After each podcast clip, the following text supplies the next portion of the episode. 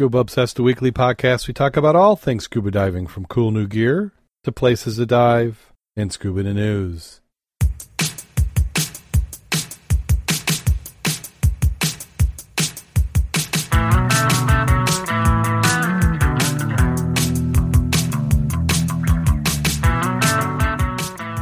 Scuba Obsessed episode 381 is recorded live September 13th, 2018.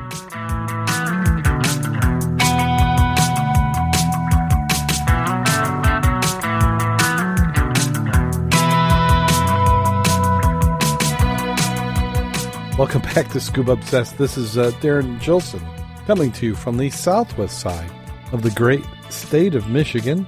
Joining me this week, we have Mac, the dive mentor. How you doing today, Mac? Well, I think I'm doing pretty good. It's been about a month since I've been on. It has been a couple episodes, but uh, you know, glad you can join us. Uh, you know, anytime we get to talk scuba diving is better than not talking about scuba diving, unless we're diving, that is. And also joining us this week, we have Jim Schultz. How you doing today, Jim? I'm doing very good, thank you, Darren. And how are you?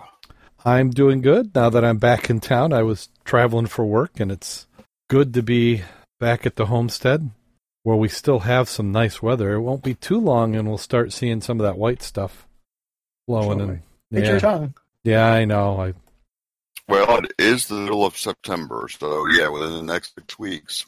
Yep. So I'm hoping that we can stall it out for at least eight weeks or so, but I wouldn't count on it. We could. I mean, we've had snow hit the ground before, not that stick that stuck long, but uh, that kind of seems to be that just that week before Halloween where it can happen. I'd like to thank everybody who's in the chat room. We have uh, Derek who's joined us, so thank you for that. And also like to thank everybody who's been downloading the podcast. You're certainly appreciated. And I think we probably have everything under control. There are a couple episodes this season that are missing. I discovered another one where I only had half the audio for one side, so that will be a lost episode, uh, which is very annoying. So hopefully I've I've figured it out, but it's just one of those things where the gauges all show it's recording. It looks like it's recording, and then it when you go to edit, it only had half a half the audio. It doesn't matter. I, I run it. I've done it on both Macs and PCs, and it just seems to be occasionally a driver will hang up and you're just stuck. Well, without any further ado, let's go ahead and jump right on into the news. This is a short news week, so the first one we have up is uh, this one's out of Ontario. It says a trailer scuba tank stolen and it could pose a health hazard. A Roslyn Road business has reported a theft of a trailer and 15 scuba tanks. City police responded to the reported theft on Tuesday around 10 a.m. and were told that a uh, 2015 enclosed, this says two behind trailer, but I think they mean tow behind trailer, uh, was missing, and 15 scuba tanks that were inside the trailer. The trailer, con- the tanks contained compressed oxygen and could pose a public safety risk and be an explosive hazard if mishandled, according to the complainant. In this case, do we think that they really mean compressed oxygen? There might be some in there, depending on who it was, what they were doing. Yeah, I'm. I, at first, I would poo-poo it, but then 15 tanks—that's not your average everyday diver who has that many. So it it would make sense that maybe it was a dive shop's uh, trailer that they hauled around, or just a very hardcore deco diver. In which case, it could be oxygen. I'm confused when there are people reading it. And this is Thunder Bay, Ontario. How how far away is that? Is that? Uh... Uh, I want to say the upper side of Lake Superior. Okay. And then the next one we'll, we'll jump to it. I didn't make the show notes because I couldn't find a good article, but Mac found this one for me. And a massive floating boom is supposed to clean up the Pacific, and the question is, can it work? This one's out of the out of NPR. It says, uh, We humans have deposited a huge amount of plastic in the Earth's waters. There are now five garbage filled uh, gyres in the world's ocean, the largest and most notorious being the Great Pacific Garbage Patch, with an estimated 1.8 trillion pieces of plastic spread across an area twice the size of Texas. One of the people trying to figure out how to clean it is Boyan Slat, a 24 year old Dutch social entrepreneur, who has been working to invent a solution since he was 17. His idea for a great floating system with a corral the plastic so it can be scooped out is on the verge of reality. He founded a nonprofit called the Ocean Cleanup and picked a major environmental award from the United Nations along the way. Tech investors, including Peter Thiel and Marc Benioff, got behind his big his go big ethos and reported 35 million in total has been raised. On Saturday, a vessel that usually tows oil rigs instead towed Slat's giant garbage collector 300 miles offshore from San Francisco. For two weeks, engineers will monitor how the system handles the battering waves in the Pacific before towing it 1,100 more miles to the patch. The system's centerpiece is a nearly 2,000 foot long plastic tube with 10 foot skirt attached beneath, forming a U shaped barrier designed to propel be propelled by the wind and waves. The aim is to collect plastic as it floats, and then every few months a support vessel would come by to retrieve the plastic, like an ocean, oceanic garbage truck. The plastic would then be transported to the land for recycling. If it works, Ocean Cleanup plans to deploy a fleet of 60 such devices, which the group's projects could remove half the plastic in the Great Pacific Garbage Patch in five years' time. But currently, uh, Slat doesn't know if it will work. His team has changed the concept over time, switching from a moored system to a drifting one in order to act more like a plastic that it's trying to catch. They tested a prototype in the North Sea, but said the Pacific will be the real challenge. We believe that every risk that we can eliminate in advance has been able to be eliminated. It doesn't mean that all risks have been eliminated. Truly, the only way to prove it can get rid of the ocean's plastic is to actually go there and deploy the world's first ocean cleaning system. The ocean cleanup hopes to reduce the amount of plastic in the world's ocean by at least 90% by 2040, but but uh, experts on plastic pollution have expressed concerns about whether the project will be effective. And they have cited things uh, most plastic ends up in the ocean doesn't end, in, end up in the garbage gyres. Based on the latest math, we think that there is 8 million metric tons of plastic flowing into the ocean from land around the world. This, according to George Leonard, chief scientist at Ocean Conservancy.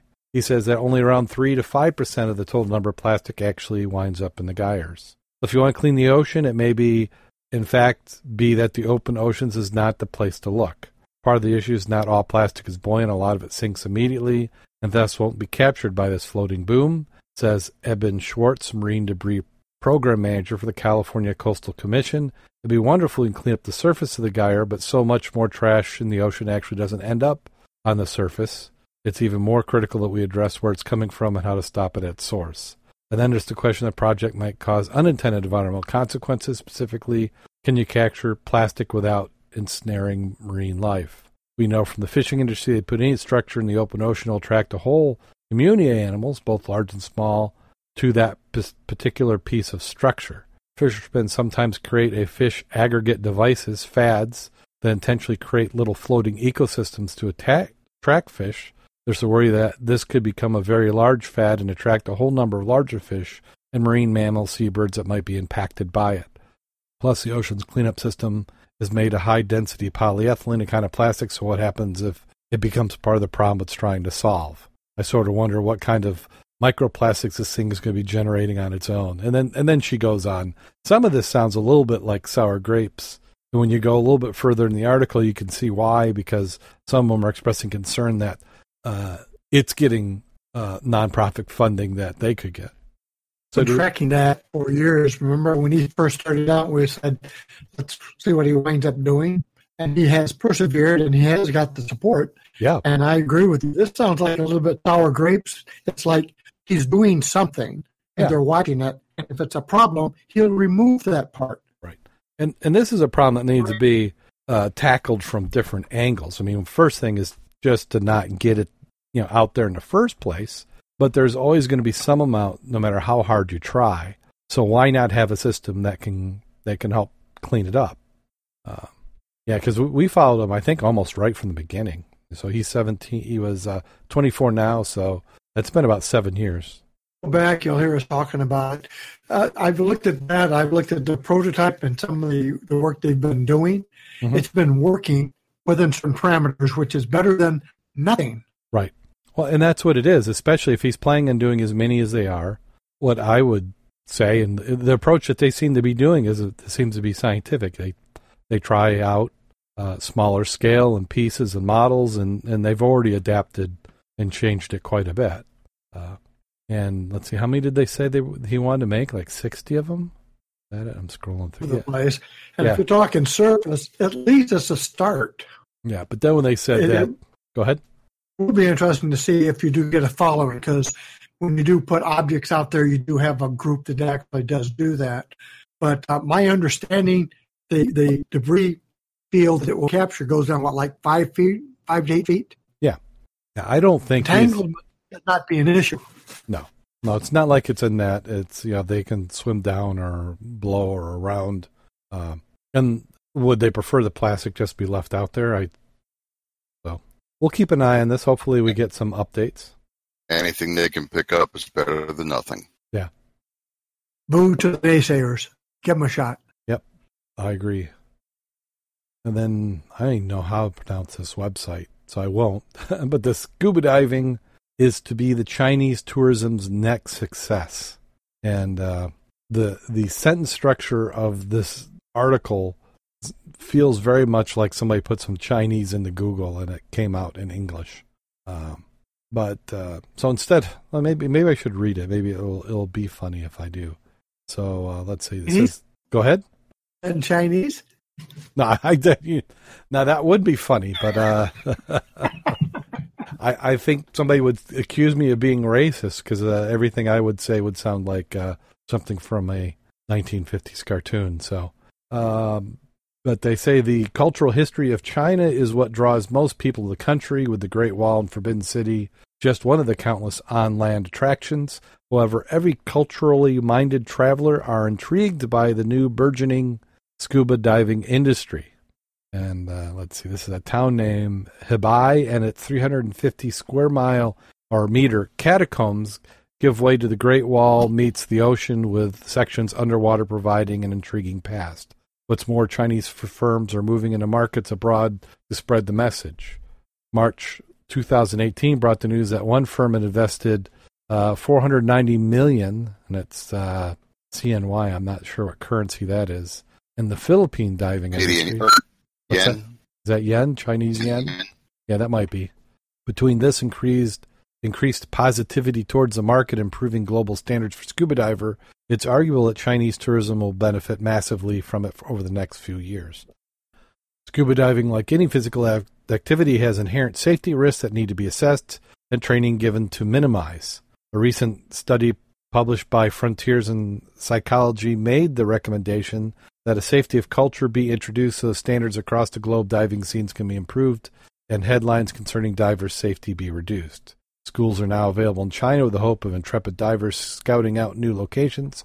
It has been noted that there are numerous virgin diving sites in China that require scouting. The cumulative effect is that arguably safety is much improved for diving in China and facilitating the expansion of the industry into new exciting areas. According to travel consultants PADI, which I didn't realize they were travel consultants, much of the South China coast is currently reserved for fishing, meaning that it's not a key area for divers. As a result, many are looking much closer to the shore and inland entirely. The benefits of this is cultural artifacts are being brought up from complete obscurity. Take, for example, recently unearthed 1300 year old Lion City submerged beneath a lake in Zhejiang province. Curiously, the city had been inhabited until 1951 when engineers projects required it to be flooded. As such, it became somewhat of a cultural icon as diving clubs explore the decade old homes and infrastructure of the city. And then they go on and talk a little bit more about it. Uh, but China does seem to be, from a market standpoint, growing. And uh, as they start to develop uh, a middle class, they have a lot of people to join that middle class and hopefully eventually become scuba divers. Most people don't realize how advanced China actually is. I mean, they have a tremendous automotive industry. Oh, yeah. Very pleased if you could sell your cars, Japanese and Germans, and everybody sells them here. And their aircraft industry is just taking off, especially light sport and light Mhm. aircraft now. Yeah. They've opened that up to their own people. hmm Yeah, the, what pe- many people don't realize is, like we talked about, you talked about aircraft, but even the space industry. China, to date, has launched as many rockets as the United States in the last in the last year. That includes SpaceX and United Launch and everybody all together. That's what China's done this year. So they've they've got a lot of resources, a lot of people. Uh, what they still have to address is just the disparity, uh, which we have some too, but they've got vast quantities of the population that are still uh, very low income. That that will that will catch up. You know, we're we're already seeing some of the industries there looking for other locations to help produce because uh, you know as they as their cost uh, the I don't say cost of living, but as their standard of living increases so long, does their pay. You look at their big cities like Beijing, and then you go to the the outlying districts, and it's night and day. Yes, yeah. The the big the cities. national bird Go ahead. in, in Beijing, they said the national bird was the crane, and they didn't mean the bird of the crane. They meant cranes because of the buildings they were building. Yeah, how many how many cranes they've got, and and they they're building on a massive scale, infrastructure wise. Uh, I think they're more modern than us in many of the cities. I mean, the, the it, and some of that comes just from fresh building. I mean, when you've taken plots of land that haven't had anything going on, and then you build it all new using modern technologies, uh, like atomic energy. Uh, they're bringing like a an atomic plant online every so many weeks now, and they're they're they're ordering one of each from just about all the companies, and you bet that uh, they're going to take the best of what they got and build it themselves. Reverse engineer, and they've got tremendous amounts of solar power. Now, still, if you look at how much they need and how much they're developing, it, it's still way, way down. But uh, they're going great guns to get Yep. Well, let's take a look at this next uh, story, which talks about West Virginia has said that uh, Summersville's lake is the clearest in the east, and uh, this is on the website PolitiFact. You said untrue. No, I said dive trip. oh, dive Trip. Yeah, it says uh, on August seventeenth, uh, Justice, which is Jim Justice, uh, according to scuba divers, Somerville Lake is the clearest freshwater lake east of the Mississippi River. This led to earning its name as the Little Bahamas of the East. Check it out yourself today. And scuba's capitalized. Oh, yeah, we know why it's capitalized. Uh, and this was something that uh, the governor, Jim Justice, had tweeted. Uh, Somerville's Lake is a man made lake in the southern part of West Virginia, Huntington District of the U.S. Corps of Armed Engineers created the lake in the 1960. Uh, Justice tweet links to an article on westernvirginiatourism.com published by the West Virginia Tourism Office, an agency in the West Virginia Department of Commerce. The article describes the lake is great for swimming, boating, and underwater exploration. The destination has dive sites where rock formations can be seen 100 feet underwater. However, Western Vision, uh, Western Vision, Western Virginia Tourism article did not offer a specific source for the claim. Uh, the news site contacted the office and they did not respond. When we reached out to the U.S. Army, Army Corps of Engineers Huntington District, Toby Woods, project manager for Summersville Lake, said the label Little Bahamas of the East originated with a scuba magazine. We consider the claim to fame and we repeat it often, Woods said. In Google searches, we found references to the nickname that attributed to Skin Diver magazine, but did not locate the original article. More broadly, however, Wood has no way of knowing if the lake is, in fact, the clearest freshwater lake east of the Mississippi River. Uh, the new the website reached out to Peter Oliver, editor in chief of the National Association Underwater Instructors magazine. Sources, and he said from his experience, Summersville Lake has the same color as most lakes and reservoirs. You'd be okay, I think, to call Somerville one of the clearest, but that green tint common to almost all freshwater lakes and reservoirs. The water in the Florida spring system is what we usually call gin clear, since the water does not stand in small lakes but flows out and stays clear, Oliver said. Meanwhile, Christine McCrennan of American Water Resource Association told PolitiFact that her organization does not track information about the clarity of lakes. So PolitiFact has ruled uh, that the tweet is untrue or or mostly false. So looks good from here. yeah, I'd I'd love to dive it, but I do think uh, isn't there a lake up north that also people claim is the same? I feel like we talked about that just a few weeks ago. Crystal Lake is pretty clear. Yeah, maybe that was the one. So Yeah, Like Jim, I think uh, road trip is there. We need, we need some people to sponsor this. You know, Yeah. our road trips. yeah, uh, send a letter to Governor Justice and tell him we'll uh, we'll validate it for him if he's willing to fund the trip. Yeah, we could we could come up with uh, plenty of ways to scientifically measure. Maybe we could have somebody you know as a nominate a lake, you know, as the clearest, and then of course we could we could be the judges. Mm-hmm. We'd get a lot of hate mail though. Ah, I, can- I can handle the hate mail. Everybody would say theirs is better. I don't know. There's not. I like like we'll you're be not, neutral judges. yeah, because you're not going to hear me go. Singer Lake is the clearest lake. I don't even think Now, I would. it- i- if they will pay our expenses, put us up in a motel, provide us with some cameras so that we can photograph the lake, that will give us our immediate documentation, and back and, and make an honest judgment of what's the clearest. Of course, the motels they put us up in would not have any impact at all on our decision, but Yeah, it, you know that's that's their option. They could put us up in the flea bag, or they could put us up in the Ritz Carlton, and that would, would not impact our decision at all. no. So if you want to donate directly, you can head on over to www.scubaobsessed.com. We certainly could use your your support, and I mean, who knows? Maybe if we get enough money, we could be diving at a lake near you. Uh, Road trip. From that, yeah, from that perspective, though, do you realize that the cleaner and clearer a lake is, the less fishing you have there? the the more dead it is. Dead, it's like uh, I was reading an article on Lake Michigan, for example, and one of the adverse effects of a zebra mussel. By the way, do you know how much a zebra, a single zebra mussel, can filter in one in one day? Oh, I, I know I have in the past, but I, I can't remember right now.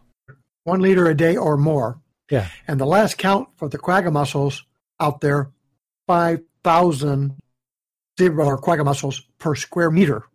Yeah. Times one liter a day. Yeah. No wonder we have clear water. And from a result of that, our fishing aspects and our, our breeding of new fish is cut down dramatically because water for them to hide in. Yeah, it, it's it's certainly clearing tons of uh, nutrients and suspended particulate in the water up. But yet, you'd think we would find, with the water being clearer, you'd think we'd find more fish hiding around the wrecks, and that has not been the case. You'll notice you see lots of fish around the piers where you got all the riprap Mm-hmm. because you've got some. Well, they got places to go. They got little little caves to go into. We've been out there, and I've got twenty foot visibility off the piers, which is not too shabby. Game fish normally shallow; they're always deeper. Yeah. Well, I'm I for one am enjoying the, being able to see. Now, what do we think it was like before? You know, let let's say back in the 1600s in the Great Lakes, when it had been clear like it is now. A different type of clear. You wouldn't have the phosphorus. You wouldn't have the runoff from the farmer fields, nor the industry polluting it. You know, you'd have your silt buildups. You'd have waste from you know natural forest products feeding into it, but it wouldn't be anything like it is now from the aspect of being chemically polluted. Right. And that would be more of the uh, you know post rain types of runoff, or if you happen to have a natural forest fire and the next rain puts a lot of ash in the water. But yeah, I I, I am in favor of the the extra visibility. Not that I think we it was a zebra mussels were a great thing for the ecology, but at least there is one benefit. And then uh, park officials seem to be a little worked up. There's a Friday the 13th statue, skeletons under Lake Pleasant, and uh, it seems like they have to go. For the last several months, members of the local scuba diving group have been putting a variety of large, unusual items in the bottom of Lake Pleasant that are used during dives. The items include prop skeletons, a Jason Voorhees statue, Christmas trees, a poker table, even a Volkswagen, according to members of the group. The Voorhees statue, an eerie replica of the hockey mask Friday the 13th antagonist, recently raised eyebrows and garnered attention on social media when in the Amazon, I say Amazon, Arizona Reddit community. Uh, Zachary Nagy, a diver and member of the public Arizona Scuba Divers Facebook group, said the unusual items are typically used as underwater markers by divers and are treated as personal projects. Almost everyone who dives at Lake Pleasant knows about it, he said. Maricopa County Park officials who oversee the popular lake northwest of Phoenix apparently didn't. After recently viewing the Reddit thread and a YouTube video, a couple divers interacting with the statue Park officials are working to retrieve the likeness of the movie murderer, possibly other items placed underwater by members of the diving group. We really have to be mindful and respectful of nature, said Dave Jordan, Lake Pleasant Regional Park Supervisor. That's one of the biggest things. Uh, what do you mean by respectful? They didn't get their permission. I mean, you got a you got a bureaucracy, and uh, somebody probably up at the top said, "Hey, what the heck? Why why are you letting these people put that crap down there?" And uh, you know now they have to, whether they knew about it or not, act upset and try and deal with it. So now now imagine this dive club who is putting objects to, and we and we see a lot of those around here. Uh, it's nice when you're out diving to have something to see. It marks a location. Uh, but three now, of us here now. Who among us three do not like to go to Ross Township and see all the paraphernalia out there? Well, how many? I would say we dive that twice as often as we would have otherwise because those objects are out there. I, I would say that there's out of that whole lake and all the parks and all the places you can gain access, the dive trail is probably dove more than all the other access points put together. Yeah. Second most is the other one that has the items marked out for compass courses and what have you. Yeah. Like, why do we go out to Lake 16? Yeah, up on the bottom. Exactly. Got, I mean, cars and motorcycles and you know bodies and skeletons and boats. Yeah. We, what would you go out there for? It's dark, cold, and duck. Yeah, yeah. It, it silts up real easy. There's not. It's not a whole lot of redeeming features of the bottom of that lake to dive. It's one of those things you could dive it once in her career and go, ah, I've, I've been there, done that. But now with things to dive in it, it's a great blow off location. You get blown off of Lake Michigan, you can always go to Lake 16. So this the rest of the article is people going on and on about it. Uh, the divers are trying to explain why it's good. The park officials trying to say why it's bad. The whole lake in a park area. Uh, what I mean, a lot of places have a section of it where they got the public beach, blah blah. Yeah, let, us see if we can the Maricopa County Parks officials who oversee Popular Lake. Yeah, I'm, it's it's not clear. I'm I'm going to guess that I don't know. Maybe somebody out there in the area. Whole, if they have the whole lake, that's part of their park. I can understand how they want to control it. Otherwise, they're going to have a hard time controlling it. Yeah. Uh, Dewana Taylor, a spokesman for the Maricopa Park, County Parks and Recreation Department, said on te- September 6, when contacted by the Arizona Republic, that she hadn't heard anything about the statue, even though it's been likely been underwater for months. But Monday, Jordan said the agency had responded to the footage of the sunken statue and called it disheartening. I was a little surprised to see th- something of that nature, Jordan said. There's always a little bit of humor behind it, but at the same time, we're very much concerned about it trying to maintain clear, clean facilities for people to enjoy. Lake Pleasant Regional Parks and Maricopa County Water District on an ah, there's the part right there, Mac. County Water District. Is this a drinking water lake? Uh, if it's in Arizona, probably. Yeah. Maricopa County. Yep. Uh, on an unspecified date, we'll be sending divers to retrieve the varied assortment of items which park officials consider to be litter and trash. What are the penalties? The specific fees and repercussions for things of this nature vary by situation. Mostly it depends on whether offenders are caught in the act or how er, egregious the offense is. Anyone caught violating Mar- Maricopa County Park's littering rule, which includes the act of depositing or abandoning garbage, sewage, refuse, trash, waste, or other obnoxious material, except in receptacles and containers provided by such purposes, could be guilty of Class 2 misdemeanor or evicted from the park, according to the county park website. Jordan said his department tries the best to patrol for littering with the resources they have available, but there's a lot of ground to cover. The size of the lake can fluctuate from 3,500 acres to about 10,000 acres. Yeah, the only way that's changing that much in size is because they are using it for drinking water as a reservoir. He said crews around the shoreline are trying to pick up trash, but it's a lot more complicated when you start talking about underwater stuff because it's not as easily seen, and it's one of the things you've got to really keep an eye on.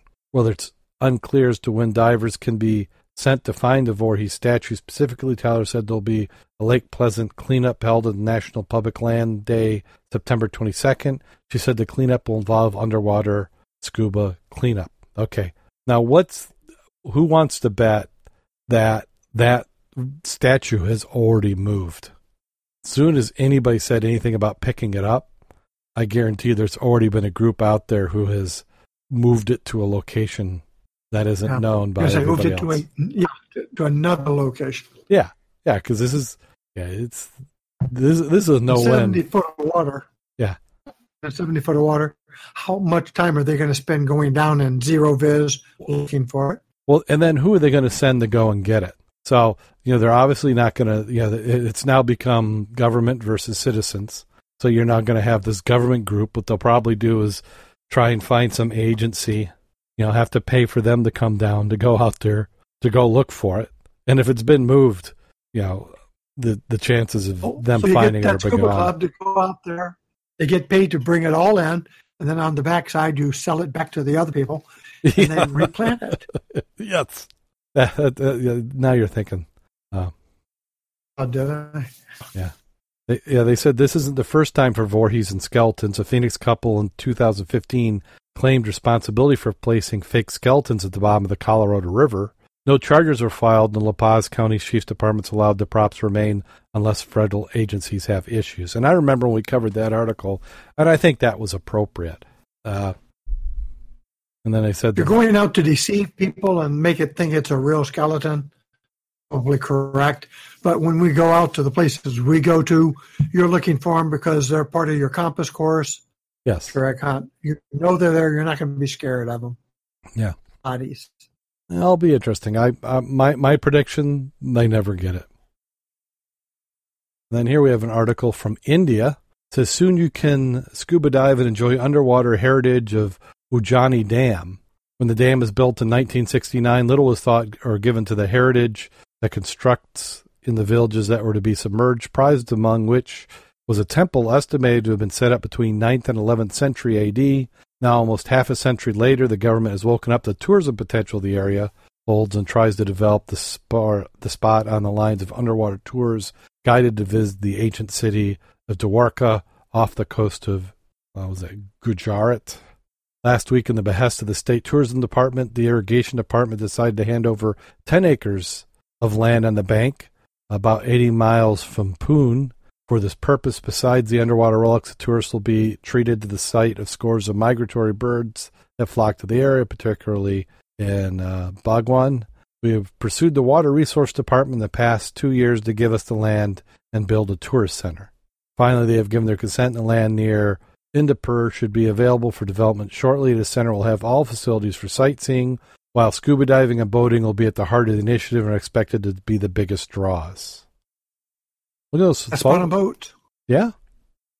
I think it'd be cool. I mean, if you got it, why not use it? I dive there. Springs in Florida. They had all the movie sets underwater for a lot of different. Wh- which springs was this in Florida? Silver Springs in Florida. Okay. We started a lot of places with the glass bottom boats. That's where they have the mermaids. Uh-huh. If you go there and look, you'll see a lot of different sets underwater that they use for filming movies. Oh, okay. I would pay to go dive in that place. Yeah, I, certainly. Had a good park, and you had amusement, not amusement to, to ride, but scenery and a good line to go. People would pay good money to go out there and look at stuff, especially if it was up, you know, kept up. Well, think about go, Gilboa Quarry. You know, it's a quarry. It's a flooded quarry. That's not you, the only flooded quarry around. But Gilboa is the one that gets the most attention because they promoted it for diving. They've put things in there to interest divers, and you know it, it's known for its training and diving capabilities because there's things to see and things to do versus just swimming around and looking at rock. If you're going to take a picture, you're going to take a picture you geeking from a school bus underwater or a jet or a helicopter or a dumb truck. Come on, who's not going to do that? No, I agree. I I certainly yeah, the the more you can give me the dive on, the the happier I am. Is that also the same place? You got that like little tunnel you can go through and come up in a different area. So you got a not totally enclosed space per se, but it gives you more different activities. Is that a different one of the different quarries we had? Um, I'm not sure. I mean, White Star. Oh yeah, the Rock Crusher White Star. Yeah, White Star's right. got the cro- the Rock Crusher and kind of the ladders down there in the middle And then you've got uh, over in Illinois, there's that quarry. Uh, doesn't start with an H. Ah, why am I so bad? Haigh. Haigh, yeah, Haigh Quarry. Yeah, and that's got some boats and uh, different structures. And then you've also Fran- got France Friends Park. Park, right? Yeah, somebody just uh, there's a, a a Facebook group, uh, Indiana Divers, and they posted a photo of that France Park when it was actually operating. You know, where there was no water in it, and you could see they had the rail line down, and it must have been done just before they closed it, because I swear that the the bottom the that photo they took is just exactly what the bottom looks like now. That's also the one that's got freshwater jellyfish, isn't it? I haven't seen it, but yeah, they they do. But it does have paddlefish. So, Which are awesome if you've never seen a paddlefish with its mouth open coming at you. yeah, yeah. Even though it's just eating uh, little tiny creatures, it looks like it could swallow you whole. This next article we have is a World War II shipwreck found in the seas north of Denmark. The wreckage of the German transport vessel MS Pioneer has been found in was that uh, Skagerrak, S K A G E R R A K, correct? Was it Skagerrak Sea north of Denmark? it's in the water. Following North of Denmark. yeah, north of Denmark, following a long search, discovery of the ship. One of the most highly sought wreckages in the region was announced by the Sea War Museum, Jutland, in a press release on Thursday. MS Pioneer was sunk on September 2nd, 1940. Danish and international divers have been carefully searching for the wreck for decades. It was found to be at a depth of 580 feet and a significant distance further east than previously thought, reports the local Denmark, which is must be a newspaper. For us, this is one of the better known shipwrecks, and there has been a lot of mystery about it. But it's great news we can now say where it is. Sea War Museum Jutland director Gert Norman Anderson said to the local, the ship was en route from, oh my goodness. Someplace. That Well, and you look at the from and the to. It's they're the same. They're almost exactly the same letters. They just jumbled them up. Uh, so from town F to town F in Norway, with 832 people on board, when there was a huge explosion causing the ship to rapidly sink, killing 333 people. British information said the ship was sunk by a torpedo from the HMS uh, Sturgeon, but Germany erected, rejected this and said it was sunk by a mine or due to sabotage. Well, hopefully they'll they'll have some photo soon so we can see uh, what it looks like on the bottom. That's the 1941, correct? Yes. Did, did you click on the link that says full story, local Denmark? No, I didn't see that. Oh, there. Uh, okay. If you go to that, it takes you to another picture of it and some more information. But go to the bottom of that one. Then it talks about the, the German submarine they found there also. Well, they, that's a better story than the boat. I mean, I mean, I like seeing a good boat, but a submarine. Yeah. Well, with my internet, it's probably never going to come up.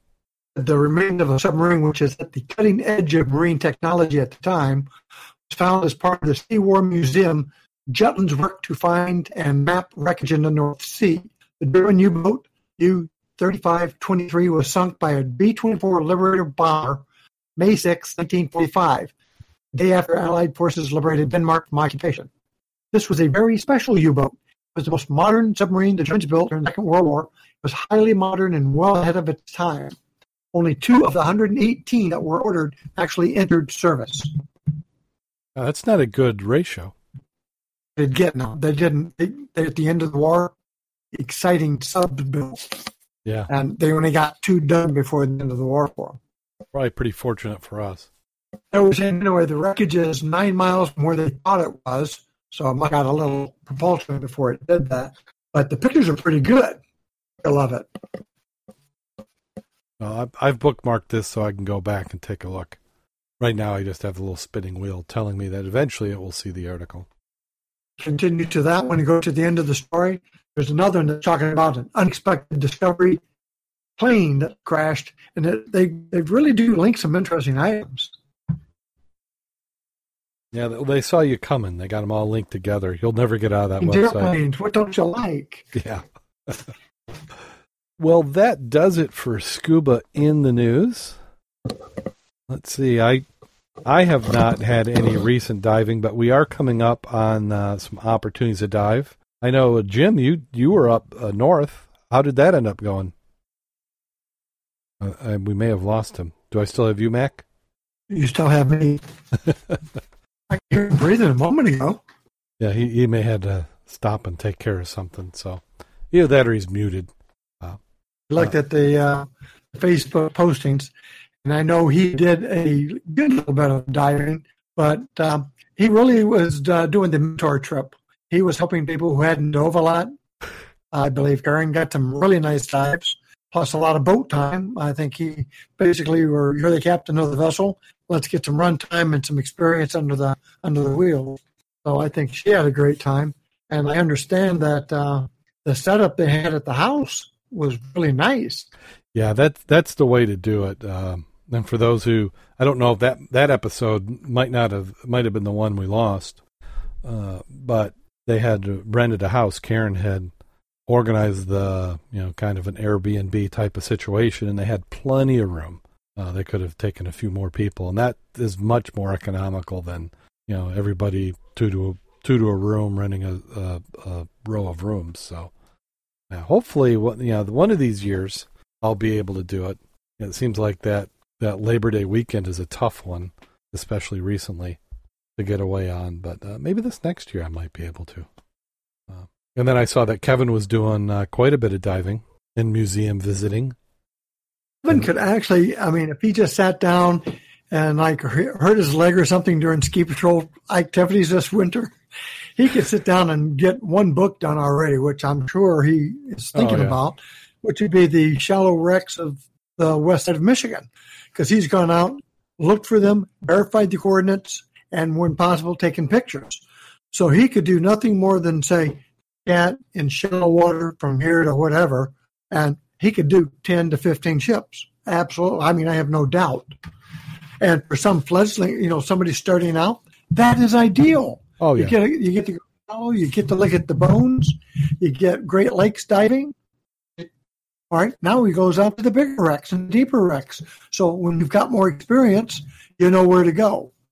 And that adds a lot of emphasis. I think when he starts discussing, you know, he's the uh, president of the South Southwest Michigan Underwater Preserve.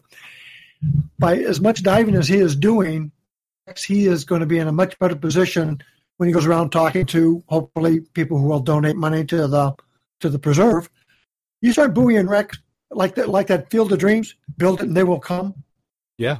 Buoying the wrecks in the areas and, and providing better wrecks. And you're going to make, meaning the, the company, the, um, the city around it is going to make money.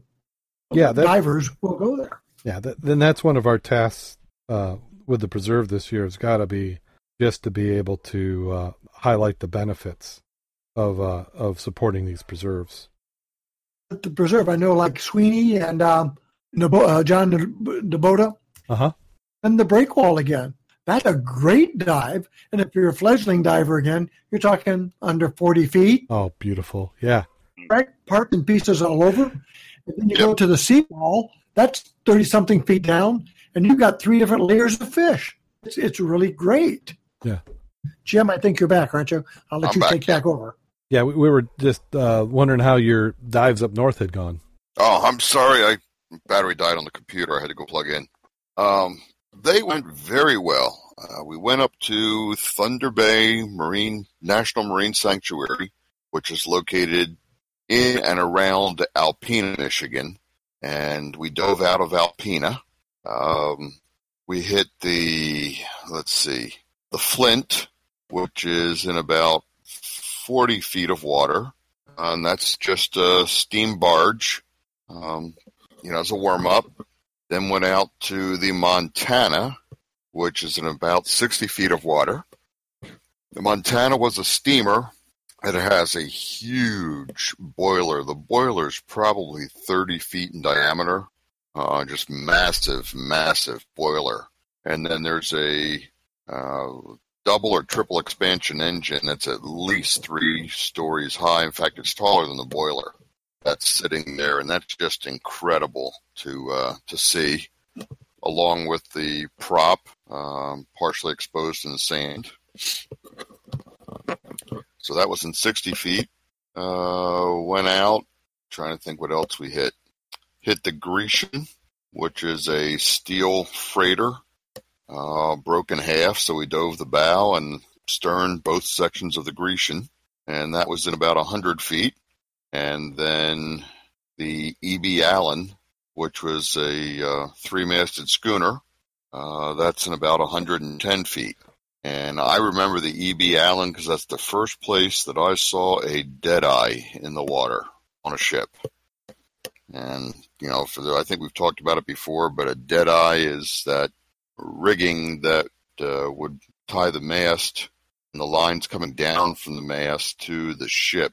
And it's got three holes in it where they would run lines back and forth. And there's what they call the live side, or the running rigging, which is uh, coming off the top of the mast, and the standing rigging, which would come up off the side of the ship. And between those two dead eyes, one for the running, one for the standing, they would string a line back and forth, and that's how they could tension the rig to keep the mast straight. So Karen and I were diving those, and Ted came up and he got a chance to dive them, and uh, it was just a nice trip. We had uh, very interesting visibility. Uh, Thunder Bay is formed by a point that runs east into Lake Huron. And so the wind was out of the south most of the week. So a lot of the current would get hit by the point and then it would get kind of rolled in because the point actually goes east and then turns south a little bit. So the current would get rolled into Thunder Bay. So the visibility inside the point was not the greatest. Yeah, 20 feet, 30 feet, somewhere in that range. We hit the Grecian and the Allen, which were out beyond the point, and we could see the Grecian from 40 feet, and it was sitting, you know, in 100 feet of water. So we had at least 40 to 50 feet of, of visibility uh, going down on both the Grecian and the Allen. Just fantastic, crystal clear water out there. So I was just sitting here as you know, you guys were going through the stories and news. I was editing some videos that I hope to be able to show next week at the Mud Club meeting. So I got video of Ted, I've got video of Karen, and uh, it was just a, a, very fun, relaxing week. I think uh, next year my preference would be to go back up to the Straits of Mackinac. I just love the Straits and the wrecks that are up there. But Thunder Bay, um, if you're not from this area, diving the Straits of Mackinac or diving Thunder Bay or diving Tobermory, Canada, uh, are worth the trip to Michigan to come and dive.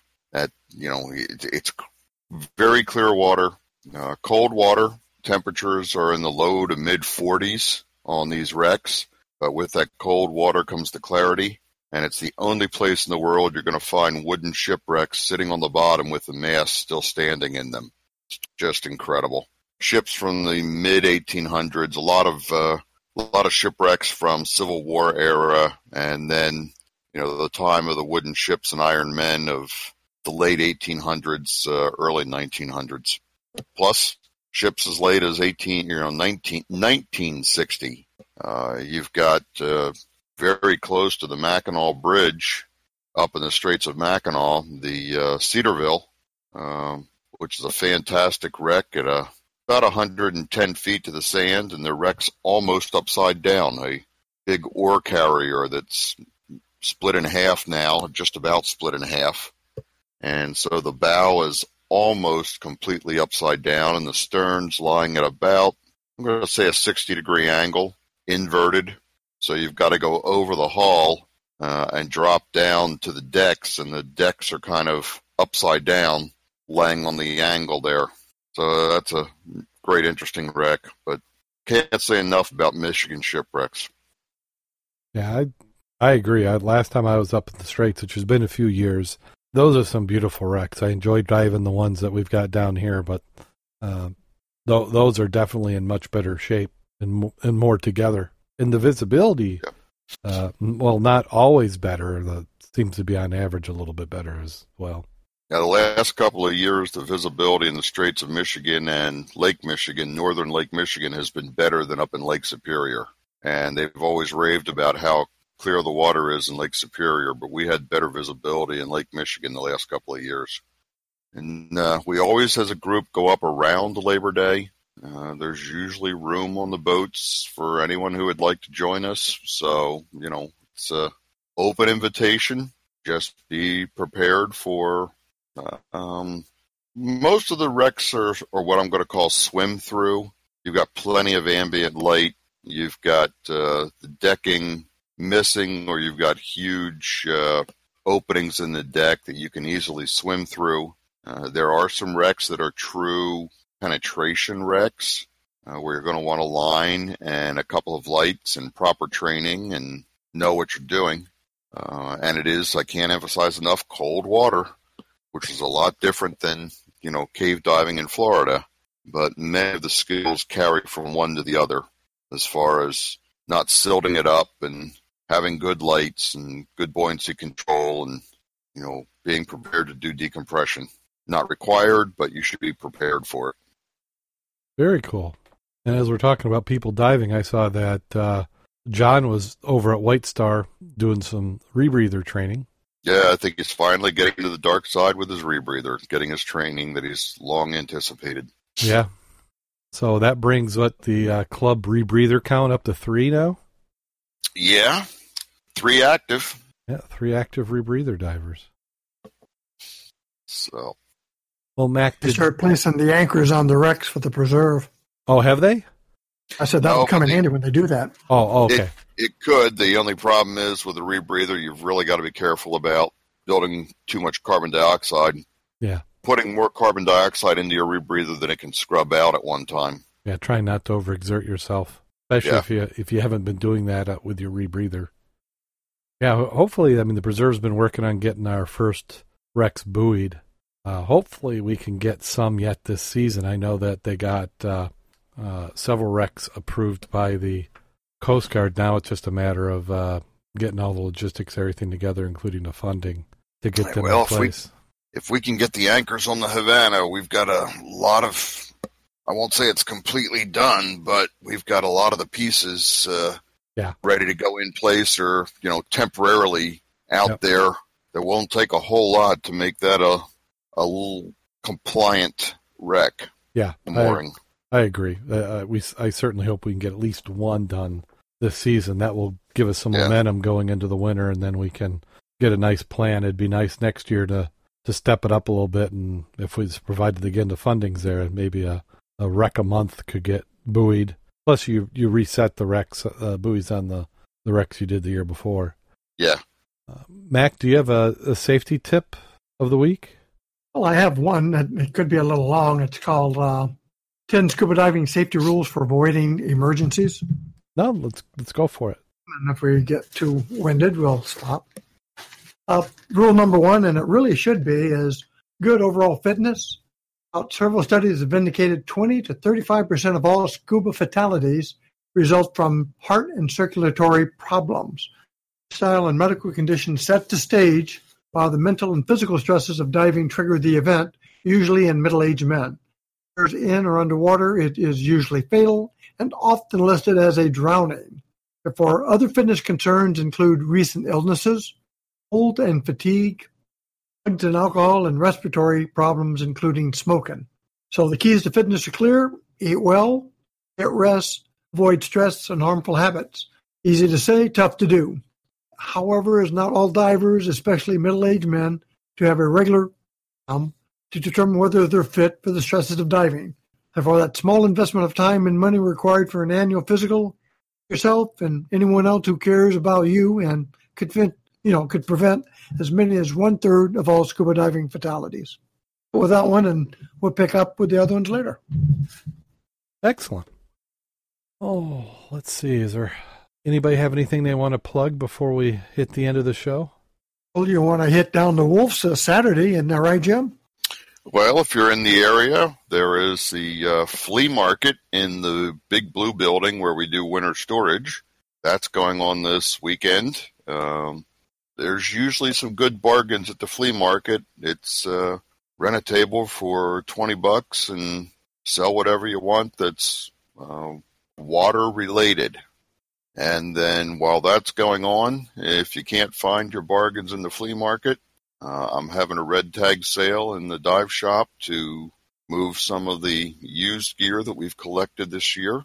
And that'll be 10 to 25% off of the already discounted price. And we'll have a few other specials in there, like the spring fins that we picked up as a bargain and passing on to customers. So if you're in the area, stop by and say hi and spend a little money with us.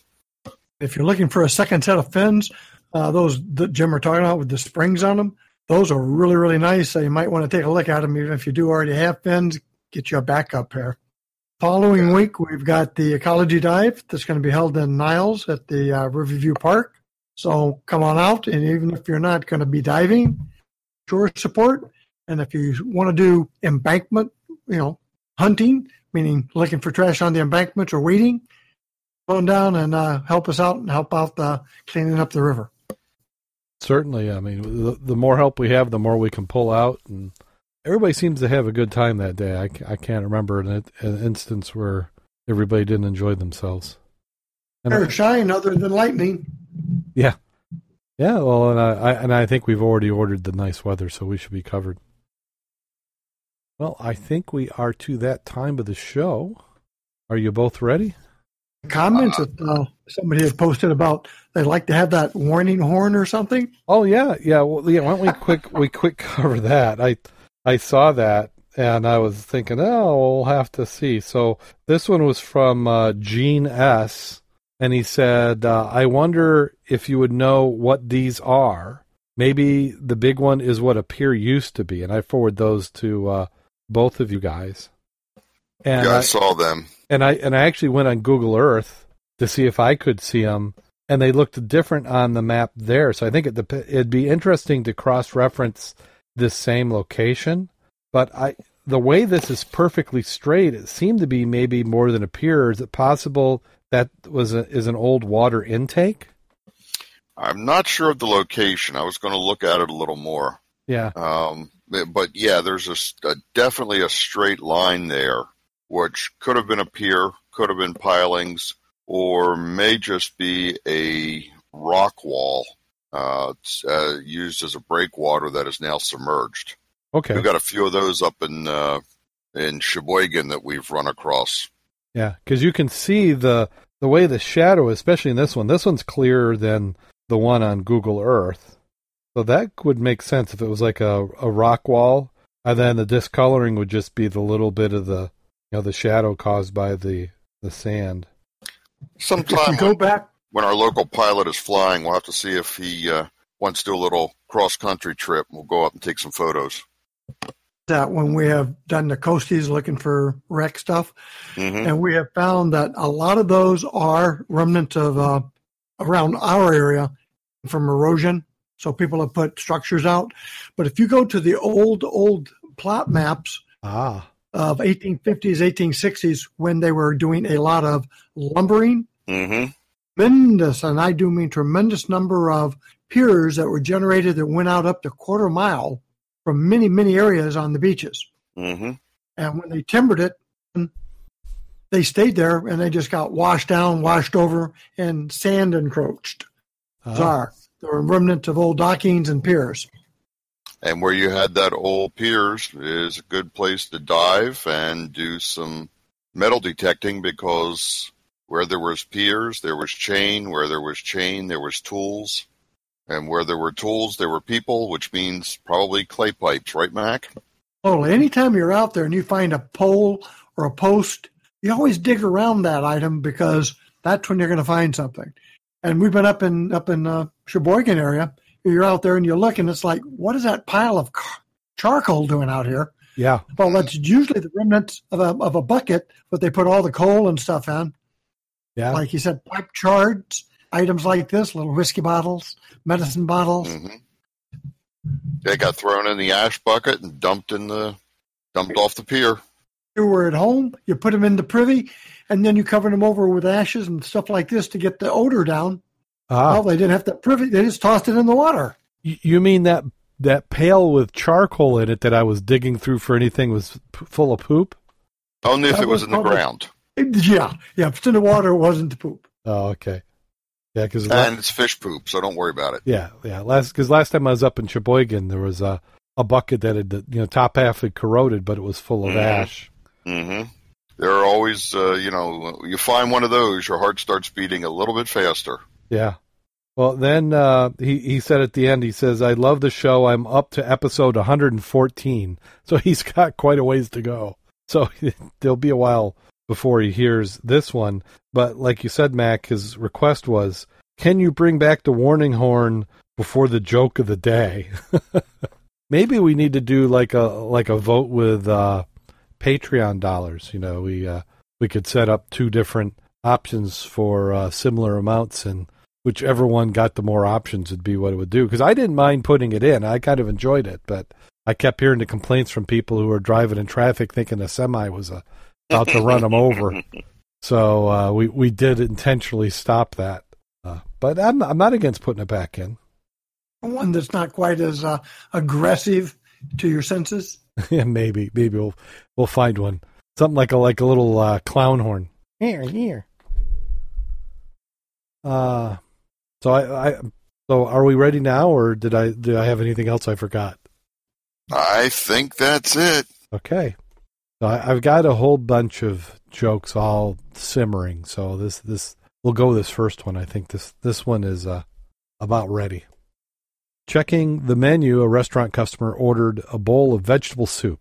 After a couple spoonfuls, he saw circles of wetness right under the bowl and the tablecloth. He called the waitress over and said, It's all wet down here. The bowl must be cracked. The waitress said, No, uh, you ordered the vegetable soup.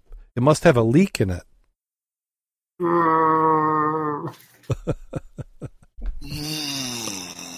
Or at least it wasn't the peas. Yes.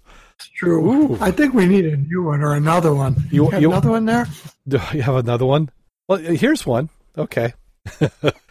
and uh, you may have to explain it to me because I'm not quite sure if I get it. Uh, a woman's garden is growing beautifully, but the darn tomatoes won't ripen. There's a limit to the number of uses for green tomatoes, and she's getting tired of it. So she goes to her neighbors and said, "Your your tomatoes are ripe. Mine are green. What can I do about it?"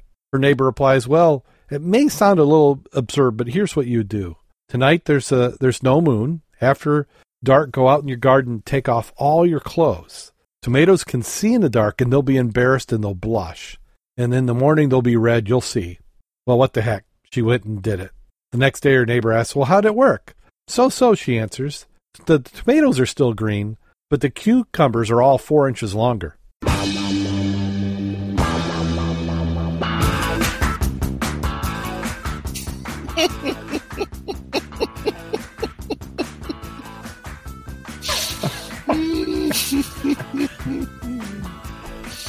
I didn't get it. Not, see, I, I wasn't quite sure. I was just, you know, maybe, maybe she's going to pickle something. Or I don't know. so. On that note, go out there and get wet. And stay safe. And remember, no cucumbers were harmed, used, or abused in the making of tonight's show. But I'll bet the tomato lady thought about it.